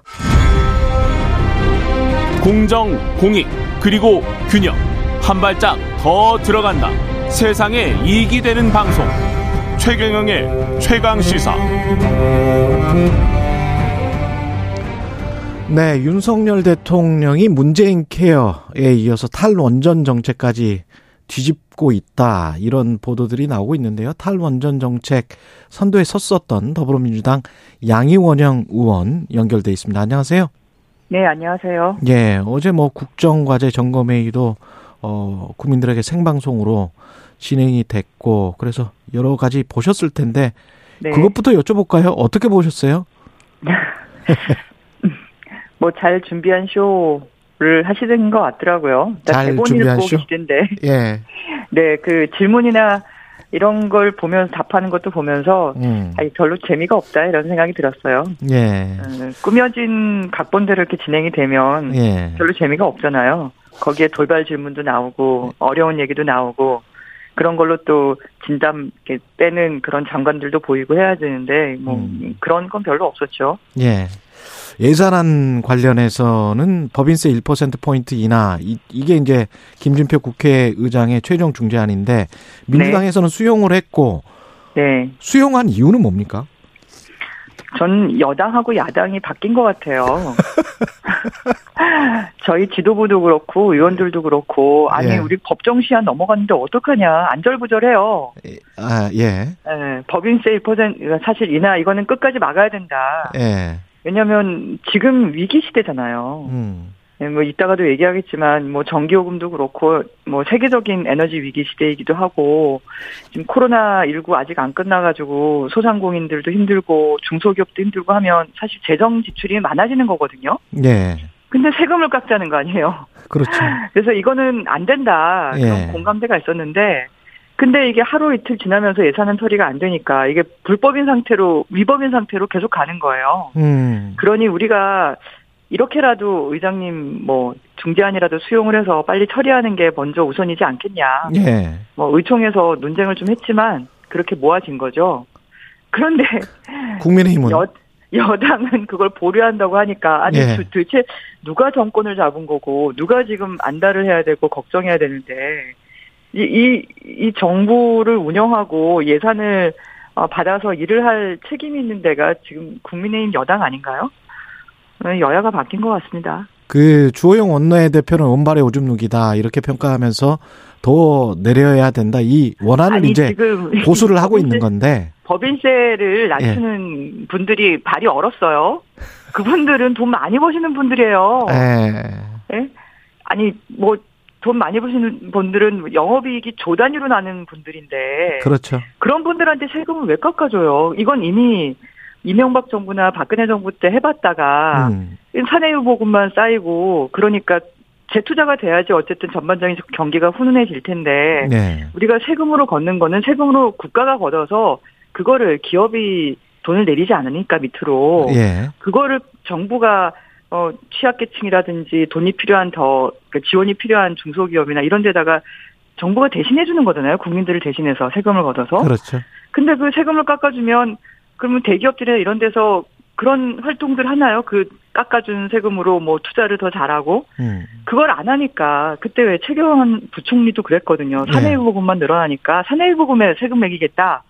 라고 엄포까지 놓고 한 그 실패한 사례가 있는데 음. 근데 이걸 왜 이렇게 하는지가 이해가 안 갑니다. 지금처럼 어려울 그 때는 생각나네요. 사내 유보금에 세금 매기겠다는 이야기를 했었죠. 예. 그렇죠. 그러니까 예. 지금처럼 경제가 어렵고 이럴 때는 돈을 양극화가 더 심해지거든요. 그러면 양극화 심해지는 양쪽 극단에서 돈을 많이 버시는 분들한테는 노 어, 오블리 노블리 아, 아 그러니까 어쨌든 뭐 돈을 좀 어떻게든 사회적으로 기여할 수 있도록 세금을 좀 더 내게 예. 좀 북돋고 좀 부탁드립니다. 예. 이런 이런 상황에서 더 좀 해야 되지 않겠습니까? 얘기하고 미국이 지금 최저 어, 법인세율을 인상한 이유가 그런 거 아닙니까? 음. 그렇게 돈을 걷어서 사회적으로 여기저기 필요한 데다가 돈을 쓰는 역할을 국가가 해야 되는데 그럼 저는 이걸 깎아주는 게 엄발이 오줌육이다. 아니 그분들 발이 얼었냐고 지금 발 얼어, 얼어 있는 분들 따뜻하게 하려고 세금 걷는 건데 근데 이게 윤석열 대통령이 강력하게 밀고 있다는 이야기는 지금 국회에서도 그렇게 생각을 하는 겁니까? 지금 이 예산안 통과 안 한 것도요. 예. 사실 국민의힘의 협상팀이나 이런 데를 제가 뭐 따로 이쪽 저쪽 얘기를 좀 들어보면 음. 빨리 통과했으면 좋겠다 합의해서 이렇게 생각하시는 것 같아요. 예. 근데 저쪽 용산에서 잡고 있는 것 같은데요. 법인세도 뭐 여러 가지로. 예. 그러니까 좀 고집 부리시는 것 같아. 정말 좀 공부를 좀 하시고 지금 뭐가 필요한지 음. 판단을 하셔야지. 그 대선 때는 인기 몰이한다고 이러저러한 거막 내죠. 예. 실제 일을 해보면 그게 그렇게 쉽지 않다는 것도 알게 되고 그렇죠. 그리고 예. 지금 세계적인 경기도 시- 심각하고 에너지 위기도 심각하고 그리고 사람들 죽겠다고 아우성치고 그러면 거기에 맞게 또 정책도 바꿀 수도 있고 한 거지. 음. 지금 국민을 위해서 정권을 잡은 거지. 뭐 본인의 주장을 검증하려고 정권 잡은 건 아니지 않습니까? 예. 그 탈원전 정책 관련해서는 어떻게 생각하세요? 자, 우리가 원전을 어 뭐 박정희 정부 때부터 해가지고 지금까지 왔는데요. 사실 그랬죠. 나름대로 역할을 했죠. 음. 역할. 근데 그때는 이게 원전 사고가 이렇게 날 줄도 그리고 일상적으로 방사성 물질이 이렇게 방출돼서 주변을 오염시키는 줄도 그리고 핵폐기물을 이렇게 수십 년이 지났지만 여전히 뭐 우리나라뿐만 아니라 전 세계적으로 이게 처치하기 어려운 건지도 잘 몰랐죠. 근데 지금 와서 보니까 이게 완전히 골칫덩어리잖아요. 그리고 네. 안전 문제도 지금 심각하고 그러면 그걸 좀 대체할 수 있는 더 깨끗하고 더 안전한 에너지를 개발을 해서 음. 대체할 수 있으면 대체하는 게 더 좋은 거 아닌가요? 그런 방향을 잡았으면 그렇게 가는 거고 그리고 네. 그럼에도 불구하고 원전은 지금 여전히 수십 년 동안 우리와 함께 가야 됩니다. 그러면 어. 이거는 안전을 최우선으로 해서 가야 되는데 대통령께서 뭐라 그러죠? 안전을 중시하는 관료도 사고를 버리라면서요. 음. 아니 그런 말이 어디 있습니까? 지금 안전이 최우선이죠 모든 거에서 안전하게 하면서 제대로 일하는 게 맞는 방향인데 저는 이태원 참사 일어난 것도 그렇고 원전도 너무 걱정이에요. 그 안전을 중시하지 않으면 사실 문제가 생길 수 있거든요. 그러니까 원전 지금 뭐 신한울이랄지 뭐 계속 가는 거는 동의를 하나 안전 중심으로는 가야 되겠다 그런 말씀이시네. 안전하게 가는 게 첫 번째고요. 예. 그, 어, 이번에 프랑스 사례를 좀 말씀을 드려야 될 것 같아요. 예. 프랑스는 원전 비중이 한 70% 75% 맞아요. 되거든요. 예. 전력 전체 전기에서. 예. 근데 그 프랑스가 전력난으로 난리도 아닙니다, 지금. 예. 왜냐하면 원전 56개 중에서 그 평균 나이라 그러죠. 수명. 40년 된게 음, 많아 가지고 그렇죠. 한 예. 17년 됐어요. 우리나라는 27년 정도 됐거든요. 50 몇 개에서 한 20 몇 개가 지금 저한 안- 30개가 원래 왔다 갔다 하더라고요. 예, 작동이. 그, 그나마 가동해서도 한 20여 개 여전히 멈춰 있으니까 이 음. 겨울에 전기 난방하는 데가 많은데 돌아가면서 뭐 단전시키고 있고 그리고 유럽에서 가장 그래서 전기요금도 비싸고 주변에 다 전기 수입하느라고 난리도 아니고 예. 음. 그래서 제가 원전 안전을 지키는 거는 전력 수급을 안정적으로 하는 것과 또 연결된다고 이렇게 국회에서 말씀드렸어요. 갑자기 원전 멈추거든요. 음. 안전에 문제 생기면. 근데 전기 막 공급해야 되는데 여기저기서 원전 그냥 갑자기 멈춰보세요. 그럼 어떻게 되겠습니까? 야, 다 같이 가야 된다 그런 말씀이시네. 예. 그러니까 그 원전은 한동안 우리가 안고 갈 수밖에 없는 건데 예. 더 깨끗하고 안전한 발전원이 지금 나오고 있잖아요. 음. 그럼 그걸 서서히 대체해 나가는 거고 그리고 가동 중인 원전은 안전을 최우선으로 해야 되는 거죠. 근데 예. 그 월성 1호기는 사실은 최신 원전 기술로 수명 연장할 때 적용하지 않았다는 것 때문에 행정법원에서 그 수명 연장 취소 판결을 받은 불안한 원전이었고 지금 신한울 1호기나 이것도 보면 수소 제거기라고 해서 후쿠시마 원전 사고가 수소 폭발이 일어난 거잖아요. 음. 그래서 그거를 제거하라고 다뤄둔 수소 제거기가 화염 방사기처럼 불을 내뿜어요. 수소가 발생하면. 음. 이게 그 성급한 국산화 때문에 생긴 게 아닌지 문제 제기를 내부 고발자가 계속 하고 있는데 그냥 그거 달아놓고 지금 가동을 하고 있고 전 세계적으로 지금 안전성을 강화시키면서 3세대 플러스 원전이 이제 건설되고 있거든요. 예. 우리나라도 해외에 수출하는 용은 3세대 플러스로 설계를 개선을 시켰어요. 근데 국내 지금 새로 짓는 원전은 그거보다 한 단계 낮은 3세대 원전을 지금 들어가고 있어가지고 음. 뭐 항공기 충돌이라든가 아니면은 뭐 중대 사고라고. 보통 얘기하는데 그 시간이 오심이- 지금 한 3분밖에 네네. 안 남아서 다른 질문들도 많이 해야 되는데 네네네. 네네. 그런 문제들이 어쨌든 점검이 계속 되어야 되는데 문제 제기를 해도 그냥 간다, 고한다 이러고 있으니까 좀 걱정이 되는 거죠. 전기 요금은 문재인 정부 때 올렸었어야 되지 않습니까? 그럼에도 불구하고 어떻게 정, 생각하세요? 전기 요금은 저는 꾸준히 올리는 게 맞았다고 생각을 하는데요. 예. 근데 그때 이제 코로나도 있고 하니까 판단을 내기 어려우셨던 것 같아요. 그리고 음. 한동안은 또 저유가가 지속되기도 했거든요. 저유가, 네. 고유가 왔다 갔다 하니까 한 4조 원 흑자 냈다가 한 5조 원 적자 냈다가 들쑥날쑥했죠. 음. 그래서 결국은 이런 우려들이 이제 반영이 돼서 그, 어, 연료비 연동제라 그래요. 전기요금은 지금 연료비를 내는 거거든요. 예. 연료비 연동제를 통과를 시켰고, 근데 이제 캡을 씌워가지고 조금만 올리게 해놨고 했던 거죠. 음. 근데 이 윤석열 정부 들어서서 이제 뭐 초기에 뭐 저희 정부 말이죠. 올해 3월 달 정도에 러시아 우- 우크라이나 전쟁이 발발했잖아요. 예. 그러면서 연료비가 정말 폭등했어요. 최대 한 10배까지 올라가고 어. 평균으로 보면 한 3배가 올라갔는데 그러면 이 윤석열 정부에서 전기요금을 좀 현실화시키는 저희가 제도를 마련을 했으니까 좀 음. 반영을 해야 되는데 그걸 계속 미룬 거죠, 지금까지. 한전체는 어떻게 생각하십니까? 한전체 그 확대 해야 된다. 그 법안은 빨리 통과시켜 달라는 게 이제 국민의힘 주장인데요. 어제 저희 산업위에서 이제 어, 수정된 안으로 다시 올라왔는데요. 예. 그 한전체가 상향되지 않으면 그러니까 음. 한전체라는 게 빚이잖아요. 빚이잖아요. 그렇죠, 빚이죠. 빚이 더 늘어나지 않으면 예. 전기요금 올라간다 이런 가짜 뉴스를 얘기하고 계신 분들이 있어요. 아, 이 빚을 늘리는 걸로는 전기요금 올라가는 걸 막을 수가 없습니다. 그렇죠. 예. 비, 빚을 늘리면 늘릴수록 자본이 점점 더 잠식돼요. 음. 올해 30, 46조였거든요. 46조 자본이 내년 3월 달에 주총되면 16조로 뚝 떨어져요. 예. 왜냐면 30조를 손해본 장사를 올해 1년 동안 했거든요. 자본 잠식에 이미 들어갔네요. 예. 그렇죠. 16조로 떨어지는데 지금 다른 보고에 의하면 그 6조로 더 떨어질 수 있다 그래요. 음. 그러니까 싼 전기요금을 하니까 전기를 많이 쓰는 기업들이나 많이 쓰는 개인이나 많이 쓰는 큰 건물들이 엄청난 그 보조금을 받는 거죠. 그렇게 해서 지금 30조 적자가 생긴 건데 결국은 전기료 인상밖에 없다. 이 이거를 아, 그럼 안 그러면 지금 한전이 껍데기밖에 안 남는 거예요. 네. 네, 알겠습니다. 근데 그걸 빚을 져서는 자본금을 채울 수가 없거든요. 음. 그러니까 이게 지금까지 미뤘다가 나중에 폭탄 맞는 형태가 되는 거죠. 그러면서 전전부 탓하고 탈원전 아니 탈원전을 시작이라도 했으면 여기까지 듣겠습니다. 예. 네. 양이원영 의원이었습니다. 더불어민주당. 고맙습니다. 감사합니다.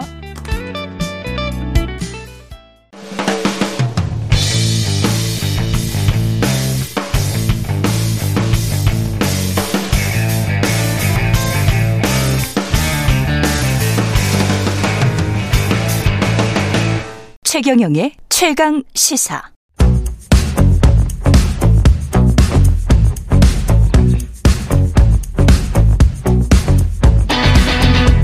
심리로 들여다보는 세상 이야기. 뉴스는 십니다. 네, 정치, 경제, 사회 등 우리 사회 다양한 이슈를 심리학적 관점에서 풀어보는 시간입니다. 최경령의 최강 시사 뉴스는 십니다. 아주대학교 심리학과 김경일 교수 나오셨습니다. 안녕하세요. 네, 안녕하세요. 예. 오늘이 이태원 참사 49제고 아까 그 자원봉사 하는 대학생 인터뷰도 했고 그랬거든요. 네. 그 희생자 이름하고 얼굴을 이제 기억하면서 그 하나하나씩 이제 다 있으니까 이렇게 추모하고 그러는데 그게 우리 사회에 꼭 필요한 뭘 뭐랄까요? 절차 과정이라고 보십니까? 어, 그렇죠. 예. 기억하기 위해서라고 하잖아요. 그렇죠. 어, 심리학자들이요. 예. 실험을 할 때, 어, 쭉 어떤 스토리든 역사적 사실이든, 어, 사람들한테 읽게 합니다. 음. 그거 가장 읽기, 그러니까 나중에 기억나기 어렵게 하는 건 사람 이름 다 빼버리는 거예요. 아. 네. 그러면 그렇구나. 정말 기억하기 어려워요. 그렇겠죠. 우리 예. 역사책에서 예. 그 역사적인 인물들의 어, 이름들을 다 빼고 우리가 공부해야 된다고 생각해 보세요.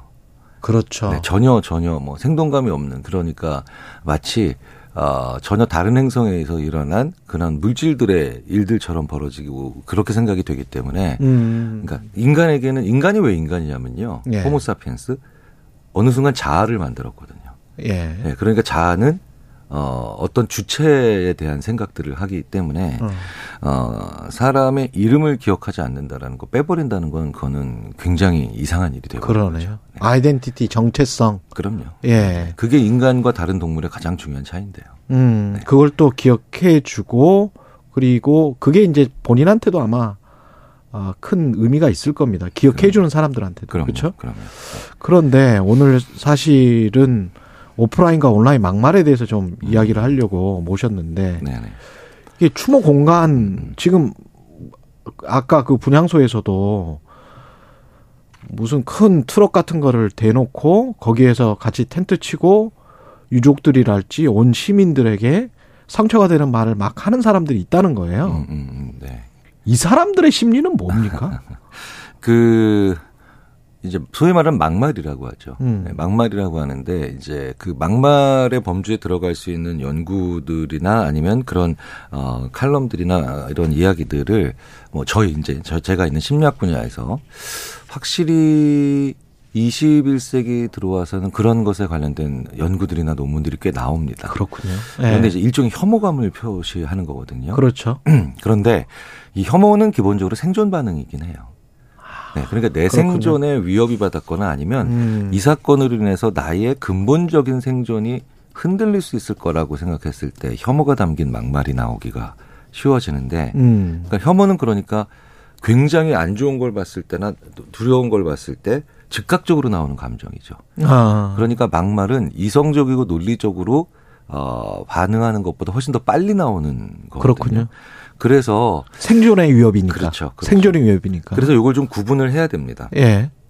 어, 아트마크먼 교수라고 어, 인지과학자가 있는데 음. 혐오를 느끼는 것과 혐오를 표현하는 건 전혀 다른 문제다. 아, 누구나 혐오를 느낄 수는 있겠네요. 네, 네, 네. 예. 그러니까 막말을 하- 누구나 막말을 할 수 있는 생각은 해요. 음. 아, 실제로 이럴 수도 있습니다. 난 급해서 엘리베이터를 탔는데 예. 이제 문이 싹 닫힐 때쯤 됐는데 누군가 벌- 문을 또 열어요. 타려고.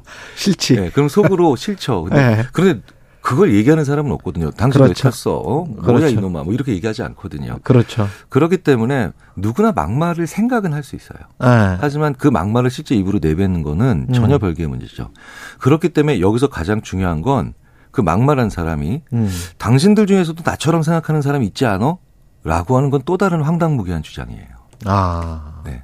자기도 그럼 자기가 이- 이미 그런 말을 뱉어버렸기 때문에 남들도 동조화시키려고 하는 거군요. 그렇죠. 그런데 예. 그 말에 동의할 수 있는 사람들도 있긴 있어요. 음. 그렇잖아요. 예. 하지만 그걸 동의하느냐 하지 않느냐가 중요한 게 아니라 그렇지. 어떤 막말에 있어서는 했느냐, 안 막말을 했느냐 안 했느냐, 안 했느냐가 중요한 관건인 겁니다. 그러네. 네네. 예. 근데 내 생존의 위협 이 느껴지는 게 아닌 상황이거든요, 이거는. 아니, 그, 희생자 분향소 차리는 거하고, 그냥 일반 시민인데, 일반 시민이 왜 생존의 위협을 느낄까요?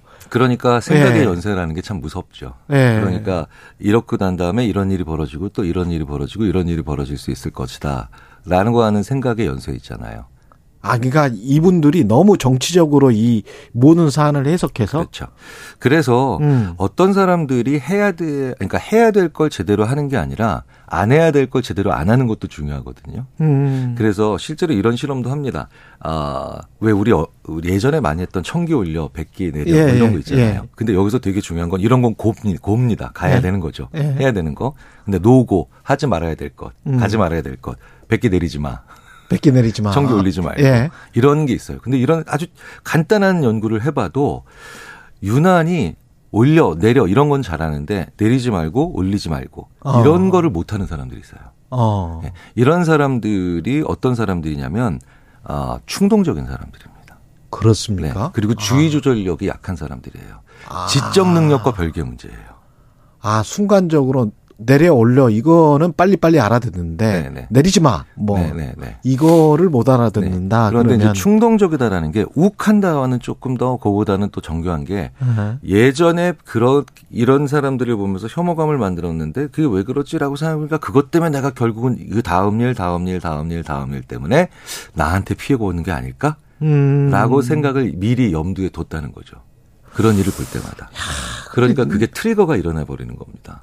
엉뚱한 피해자들이나 예. 아니면 되게 어 선이 그러니까 전혀 무관한 그렇죠. 희생자들한테 네. 그 최대한 합리적으로 지금 설명은 드리는데 그럼에도 불구하고 네. 그 하는.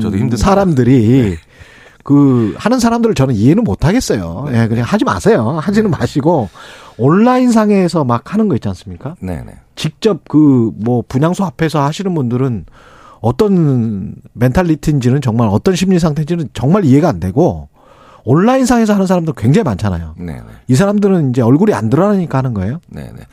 그 우리가 이제 공개적인 자리나 아니면 예. 남들이 다 볼 수 있는 곳에서 자기의 이름이 드러나는데도 막말하는 사람. 예. 그다음에 방금 전에 말씀하셨던 것처럼 온라인 상에서 자기가 드러나지 않는 익명성 그렇죠. 뒤에서 그런 똑같은 막말을 생산하는 사람들의 예. 공통점과 차이점에 대해서 음. 또 연구들을 많이 아, 하는데 그렇군요. 아, 공통점은 뭐냐면 내가 변하지 않는다. 나의 위치, 나의 상황, 나의 이런 것들은 거의 변하지 않을 것이다라고 하는 여기서는 안정적이다라고 표현하지만 거기는 음. 변동성이 거의 없다. 변동성이 별- 별로 없다. 네, 그런 면에서 안정성. 그러면 있는데 하위 계층이고 중상층으로 올라갈 수 없다라고 인식하는 사람도 이럴 수 있네요. 그렇죠. 그래서 아. 이렇게 표현합니다. 안정적인 권력자 그리고 안정적인 저권력자 이 양쪽이 막말하기 딱 좋은 사람들입니다. 아, 안정적인 권력자. 그러니까 내가 나, 나의 권력은 변하지 않을 거야. 음. 이런 분들이 나의 권력 권한 이런 것들이 어, 힘 이런 게 변하지 않을 거다라고 하는 예. 사람들이 막말하기 좋고요. 예. 그러니까 불안정한 권력자. 아. 이게 심리학에서 이건 무슨 얘기냐? 나의 권력은 언제든지 빼앗길 수 있어. 언제든지 교체될 수 있어. 그럼 조심하네. 네, 그러면 막말할 수 없죠. 그래서 안정적인 권력, 자기를 자기가 느끼는 거예요. 예. 우리가 객관적으로 봤을 때가 아니라 아. 자기를 봤을 때 자기가 안정적인 권력자들은 공개된 자리에서 막말을 하는 걸 두려워하지 않고요. 그렇군요. 그리고 자기가 봤을 때 자기는 안정적인 즉 변동성이 없는 저권력자들은 예. 네, 그러면 공개되지 않은 자리를 자꾸 찾아가면서 거기서 익명성이 보장되는 곳에서 자꾸 비슷한 막말을 하면서 이 양쪽의 연대감을 가지게 돼요. 큰일이네. 네, 네. 예. 우리 사회에 비슷한 현상이 나타나고 있는 것 같은데. 그러니까 민주주의 사회가 예. 그래서 사실은 굉장히 중요한 게 민주주의 사회는 자꾸 바꾸잖아요. 예. 그런데 정치 권력만 바꾸는 게 아니라 민주주의에서 가장 중요한 건 소득이나 아니면 사회적인 어떤 그런 위치에서도 음. 네, 올라갈 수 있다. 네, 그래서 네, 바뀔 수 social mobility라는 게 그렇죠. 네. 죄, 계단이 중에 계층 간 이동. 네, 그렇죠. 그럼 예. 지금 우리 사회가 지금 예. 그래서 어 우리가 중산층부터 시작해서 저소득층부터 중산층까지의 사회적 이동성이 어, 떨어지는데 더 중요한 건 그게 떨어지고 있고 굉장히 떨어져 있다라고 느끼는 게 문제인 거죠. 그리고 이거 변할 수가 없다. 네, 네. 이번 생에는 변할 수 없다. 뭐 이런 생각 네, 때문에. 그러면 이제 냉소, 혐오 이런 것들이 막말의 형태를 띠면서 안정적으로 자기의 변동성이 떨어진다라고 보는 어, 그 분들이 이런 얘기를 하기가 또 좋아집니다. 아, 그분들도 어떻게 보면 사회 구조에 희생일 수도 그럼요. 있겠는데 네, 네. 본인들한테도 되게 안 좋은 게 긍정적으로 모든 걸 생각을 하면 뭐 또 본인 인생도 또 바뀔 수가 있는데. 어, 그럼요. 왜냐하면 예. 그것이 정치든 그것이 역사든 그것이 어떤 분야든 예. 아, 이렇게 혐오적인 막말을 하는 분들이 음. 일상생활을 이렇게 추적해서 저희가 해서 보면 그렇죠. 다른 사람들과의 공존성이 떨어지는 행동들을 이제 계속 자기도 무의식적으로 하게 돼요. 아. 그러니까 자기도 모르게 더 고립돼요. 그렇지. 그러니까 더 혐오하게 되고 그렇죠. 막말하게 되고 네. 그러면서 더 벌어지게 되는데 예. 여기서 이분들을 버티게 해주는 또 다른 하나의 전제가 있어요. 이것도 굉장히 고쳐야 되는 거예요. 뭡니까? 이 막말하는 사람들이 그리고 심지어 욕설하는 사람들이 예. 굉장히 많은 사회에서 그 사람들이 더 솔직한 사람이라고 하는 이 사회적 전제가 깔려 있는 경우가 많아요. 막말을 하는 사람들이 네, 오히려 네, 더 네. 솔직하다. 그러니까 어떤 사람은 조용히 이제 좀 예의 바르게 얘기하는데 네. 어떤 사람은 최소한의 매- 어, 매열을 지켜서 어떤 사람은 좀 말을 그냥 좀 툭툭툭 욕설도 섞어가면서 합니다. 예. 그럼 지나고 난 다음에 야 어떤 사람이 더 솔직한 것 같니? 라고 하면 그 욕설하거나 막말한 사람이 소- 더 솔직할 거라고 생각을 해요. 음. 근데 그런 것 같습니다. 네, 예. 근데 솔직하다라는 것과 진실되다라는 건 완전히 다른 문제죠. 그렇죠. 네, 네, 네. 그래서 우리 사회가 뿐만 아니라 지금 21세기 들어서 온 세계가 솔직하게 막말하는 사람. 아, 노골적인 거네요. 네, 그러니까 네, 솔직하다기보다는 노골적으로 막말하는 정치인들이 많이 등장할 수밖에 없는 그렇죠. 상황이군요. 왜냐하면 원래 투표라고 하는 것이 네. 오랫동안 심리학자들이 연구를 해봤더니 솔직한 사람을 뽑아요. 아, 그렇게 되는 네, 거구나. 네, 네. 그러니까 사실을 얘기하는 사람보다 예. 솔직한 사람.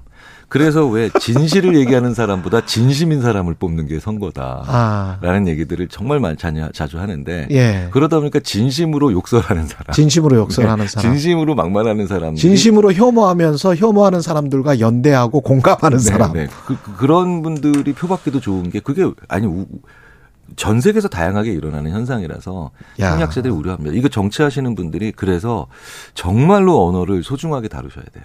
그 정치인들이 클릭되기가 좋을 것 같습니다. 정치인들이 네, 아 네, 그쪽으로 쓱 빠져들기가 왜냐하면 당장의 표는 어, 확보할 수가 있을 것 같아요. 일정 정도의 표는. 근데 네. 그 과정을 또좀 더 장기적으로 추적해 보니까 음. 그런 현상이 정치를 하려고 준비하는 분들의 언어를 아주 심각하게 훼손을 하는 그런 현상이 벌어지죠. 저렇게 해서 성공한 거 봤으니까. 네네. 그래서 막말하는 사람들의 최종적인 결과가 보면 막말을 하고 들으면서 승리한 사람이 더 큰 막말을 생산한다.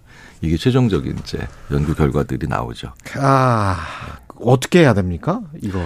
어, 보통 이제 뭐 그런 말에 반응하지 말자. 뭐 그 다음에 네. 뭐 여러 가지 뭐 분노하자라고 하는데 네. 소외시켜 버리자. 네네. 근데 네. 같이 비난하는 거는 일단은 문제를 더 복잡하게 만들 수 있죠. 같이 왜? 비난하는 네, 또 다른 막말이 돼서 아. 이제 소위 말하는 어, 유치한 부부 싸움이나 유치한 어, 이웃 갈등으로 가기가 되게 쉬워지니까요. 그래서 이분들을 이, 그분들의 목적은 다르지만 당하는 사람들은 실제로 심리학자들이 이런 얘기를 많이 합니다. 바바리메넨타 당한 거랑 비슷하다. 막말을. 하는 사람. 그러네. 예. 그럼 바바리멘은 어떻게 해야 안 할까? 음. 이건 실제로 연구가 다 돼 있죠. 그래요? 바바리멘이 나타났을 때 네. 못본 척하고 그냥 아무렇게나 하고 그냥 쓱 지나간다. 그럼 더 합니다. 그럼 어떻게 해야 네? 그게 가장 우리가 착각하는 거예요. 예. 무조건 소리 지르고 아 하고서 비난이 아니라 아 하고 소리 지르고 예. 신고하고 어. 그래야만 낮출 수 있어요. 예. 아 하고 소리 지르고 그다음에 신고하고. 네, 네, 예. 네. 그래서 사회가 굉장히 극심하게 논란 반응을 하고 그 다음에 음. 신고해버리고 이- 이- 이렇게 가는데 이걸 조금 더 우리가 정리해서 말씀을 드리자면 그 사람들의 막말한 막말한 사람들의 막말의 양은 분명히 우리가 일종의 수치화해서 보여줘야 돼요. 그렇군요. 거기까지 딱 하고 끝나야 돼요. 그렇군요. 네, 그리고 가장 중요한 건 막말하는 사람들을 줄이는 방법을 독일에서 실제로 한 아, 언론사가 실험을 했는데 예. 종량제 하니까 싹 줄더라는 거죠. 종량제가 뭡니까? 댓글을 달 수 있는 예. 바이트의 수를 종량제로 만들어 버리는 거예요. 아. 내 자원을 무한정 쓰지 못하게. 아, 좋다. 네, 그리고 그걸 줄여버렸어요. 그리고 그 다른 해외 언론사들처럼 실명을 쓰는 것도 좋을 것 같습니다. 좋죠. 예.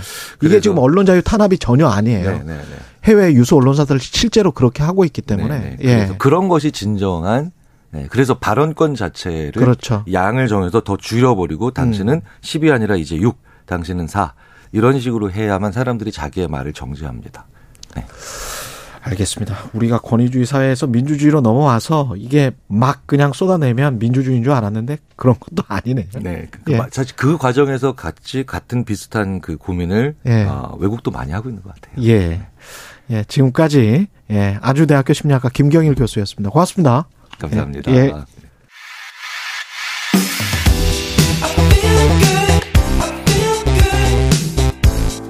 세상에 이익이 되는 방송 최경영의 최강 시사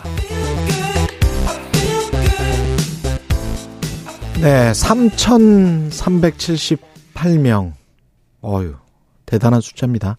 지난해 고독사로 사망한 사람 숫자라는데요. 하루 10명 꼴입니다. 보건복지부가 발표한 2022년 고독사 실태조사 따르면 사망자의 절반 이상이 또 50 대, 60대 남성으로 나타났습니다. 제1차 고독사 예방 기본계획 수립 연구 책임자신데요. 이화여자대학교 어, 정순둘 교수님 전화로 연결돼 있습니다. 안녕하세요. 네, 안녕하세요. 정순돌 교수 정순 아닙니다. 정순둘입니다. 정순둘 교수. 예. 네, 네. 제가 잘못 부른 줄 알고 죄송합니다. 아, 아닙니다. 예. 잘 부르셨습니다. 예. 네. 지금 저 국가 차원의 공식 통계로 나온 건 처음이라 그러더라고요. 네. 예. 그 의미가 있을 것 같습니다. 네, 사실 그 저희가 이제 국가 통계로 사망 원인에 대한 그 분류를 하는데 여기에는 고독사는 들어가 있지 않습니다. 네. 그리고 그동안 이제 고독사 실태를 파악하기 위해서 사용했던 통계는 사망 그 무연고 사망자 통계였어요. 그런데 이제 이 통계가 정확하게 고독사를 반영해 줄 수는 없었기 때문에 이제 고독사 예방 및 관리에 관한 법률에서 고독사 실태 조사를 하도록 되어 있습니다. 그에 따라서 이번에 이제 보건사회연구원에서 경찰청의 변사자 현장 감식 자료를 분석해서 처음으로 이제 국가가 우리나라의 고독사가 어느 정도인지를 발표했다는 점에서 의미가 있다고 생각이 됩니다. 다른 나라랑 비교할 자료가 있나요? 어, 고독사 통계는 다른 나라에서는 내고 있지 않고요. 예. 우리나라가 이번에 유일하게 그래도 통계 자료를 냈다고 볼 수 있습니다. 이게 우리나라만 특별하게 관심을 갖는 이유가 그만큼 많다고 지금 학계에서 추정하는 건가요? 어, 꼭 우리나라만 관심을 꼭 갖고 있는 건 아닌데요. 아니고요? 이제 예. 영국 같은 경우에는 좀 포괄적으로 외로움이라고 하는데 관심을 음. 갖고 있지요. 예. 보통 이제 외로움 고립해서 이제 여기에서 또 고독사랑 관련될 수 있고요. 일본 같은 경우에도 이제 일찍이 일본에서 먼저 이제 고독사에 대한 관심을 갖고 있어서 음. 세계적으로 이제 그 고독사라는 용어를 일본 용어 따라서 고독구시라는 음. 말로 사용을 합니다. 예. 그 어떤 죽음을 고독사라고 하는지 정의를 좀 해 주십시오. 네, 아무래도 이제 법에 따른 정의가 가장 정확할 것 같은데요. 음. 고독사 예방법에 따르면 일단은 이제 단절된 죽음에 초점을 두게 됩니다. 단절된 가족이나. 네, 예. 가족이나 친척이 있지만 단절이 돼 있다라고 하는 게 중요한 팩터고요.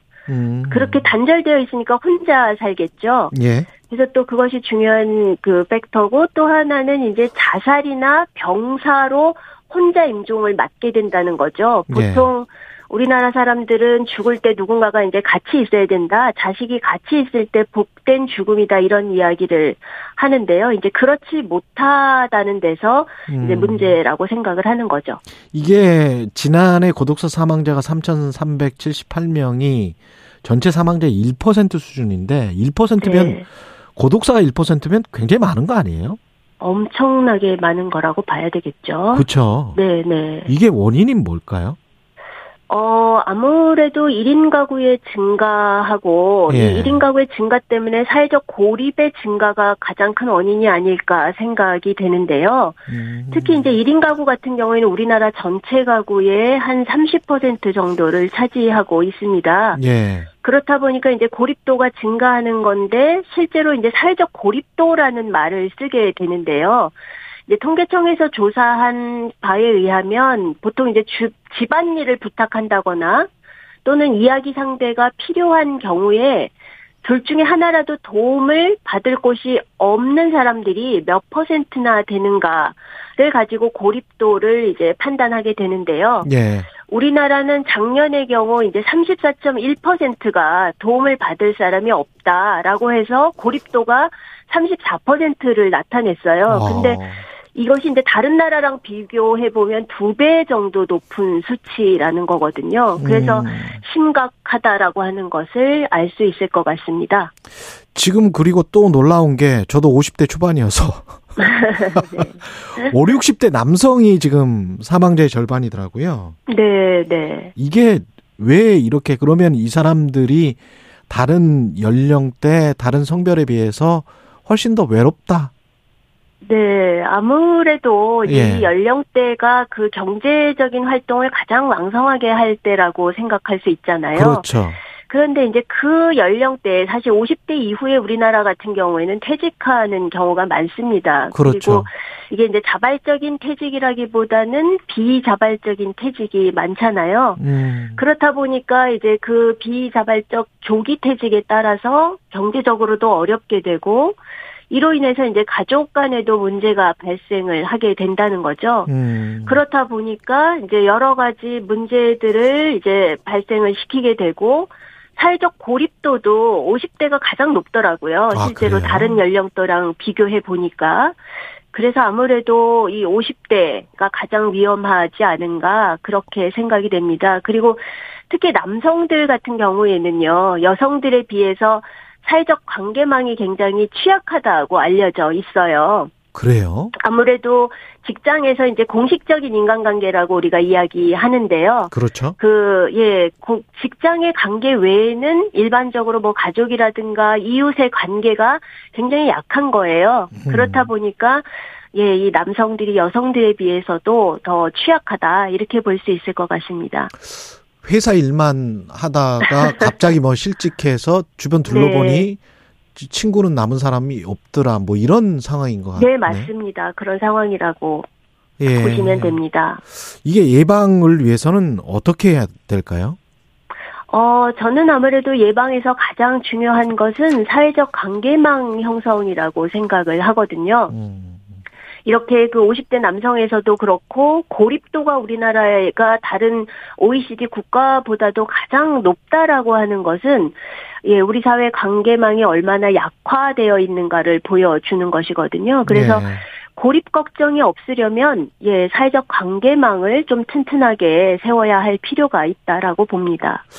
왜 그 코로나 19 이전인가요? 이후인가 왜 느슨한 연대 뭐 이런 이야기 했었잖아요. 네, 네, 예. 맞습니다. 온라인상에서 그 다연결로 네, 그런 네, 것도 어떤 고립감을 외로움을 좀 완화시켜 줍니까? 어떻게 생각하세요? 네, 네. 저는 이 예. 사회적 관계망이 두 가지 측면이 다 있다고 생각을 하는데요. 예. 사람과 사람 사이의 관계망이 우선은 중요하다고 생각하고요. 예. 그리고 이제 그것이 안 될 때는 지금 말씀하셨던 우리가 이제 어떤 ICT라든가 이런 음. 기기를 활용해서 사람들과 연결을 시켜주는 그 SNS라든가 이런 것들이 활용이 되어서 연결되는 것도 중요하다고 봅니다. 그래서 음. 이제 AI라든가 뭐 이제 이런 것들이 또 역, 역할을 할 수 있는 거죠. 그래서 연결이라고 할 땐 두 가지 측면을 다 고려해야 할 것 같습니다. 그 친밀한 인간적인 관계와 온라인상의 느슨한 연대가 네. 함께 일어나는 게 가장 좋겠군요. 네, 맞습니다. 아, 그럼 뭐 꼭 그 SNS 차단하고 뭐 이럴 필요는 없겠네. 이 네, 이야기 듣다 보니까요. 이제 네, 예. 어떨 때는 뭐 독이 되기도 하지만 예. 예, 때로는 필요한 연결일 수도 있겠죠. 그러면 근데 이게 역으로 왜 비대면 사회로 가면서 고립감이랄지 네. 외로움이 증가한다 뭐 이렇게 말씀도 하시잖아요. 어떻게 생각하세요? 네, 네. 아무래도 비대면 사회가 되면 사람들 사이에 그 거리두기 우리가 코로나 때도 이제 거리두기를 했잖아요. 예. 그 거리두기를 하면서 아까 앞에서 제가 말씀드렸던 사회적 고립도를 보니까 그 거리두기 이후에 고립도가 더 증가한 건 사실이더라고요. 음. 네, 그러한 상황에서 본다 그러면 이 비대면 관계가 어쨌든 직접적인 연결망에는 예, 그런 타격을 가하는 것이라고 볼 수 있겠고요. 아무래도 그 SNS라든가 뭐 인터넷을 통한 느슨한 연결망은 그 다음에 문제가 그렇겠죠? 되지 않을까 싶습니다. 그렇겠죠. 네. 예. 정책적인 노력도 중요하지만 사회 문화적인 차원에서는 어떤 노력을 해야 될지 마지막으로 좀 말씀을 해 주십시오. 네 네. 사회 문화적으로 일단 국민들의 인식 개선이 중요하다고 생각합니다. 우리가 네. 외로움이나 사회적 고립에 대해서는 크게 관심을 갖지 않았었는데요. 이제 영국에서처럼 외로움을 좀 사회적 질병으로 인식하면서 주변에 대한 관심을 가지고 국민들의 그런 인식을 개선하는 캠페인이 좀 중요하지 않을까 싶습니다. 과거 우리 사회의 미덕이었던 협력이라든가 협동, 공동체 이런 것들이 좀 강화되어야 하지 않을까 싶습니다. 예. 지금까지 이화 여자대학교 정순들 교수였습니다. 고맙습니다. 네, 감사합니다. 예. 예, 12월 16일 금요일 KBS 일라디오 최경령의 최강 시사였고요. 최 의원님은 50대 1인 남성 가구인데 매일 지인과 톡하면서 지냅니다. 톡, 톡 많이 하십시오. 예. 좀 친해지게, 친해져야 되겠네요. 뭐, 오프라인 상에서도 자주 만나시는 그런 일이 있어야 될 것 같고, 다음 주 월요일에 다시 뵙겠습니다. 고맙습니다.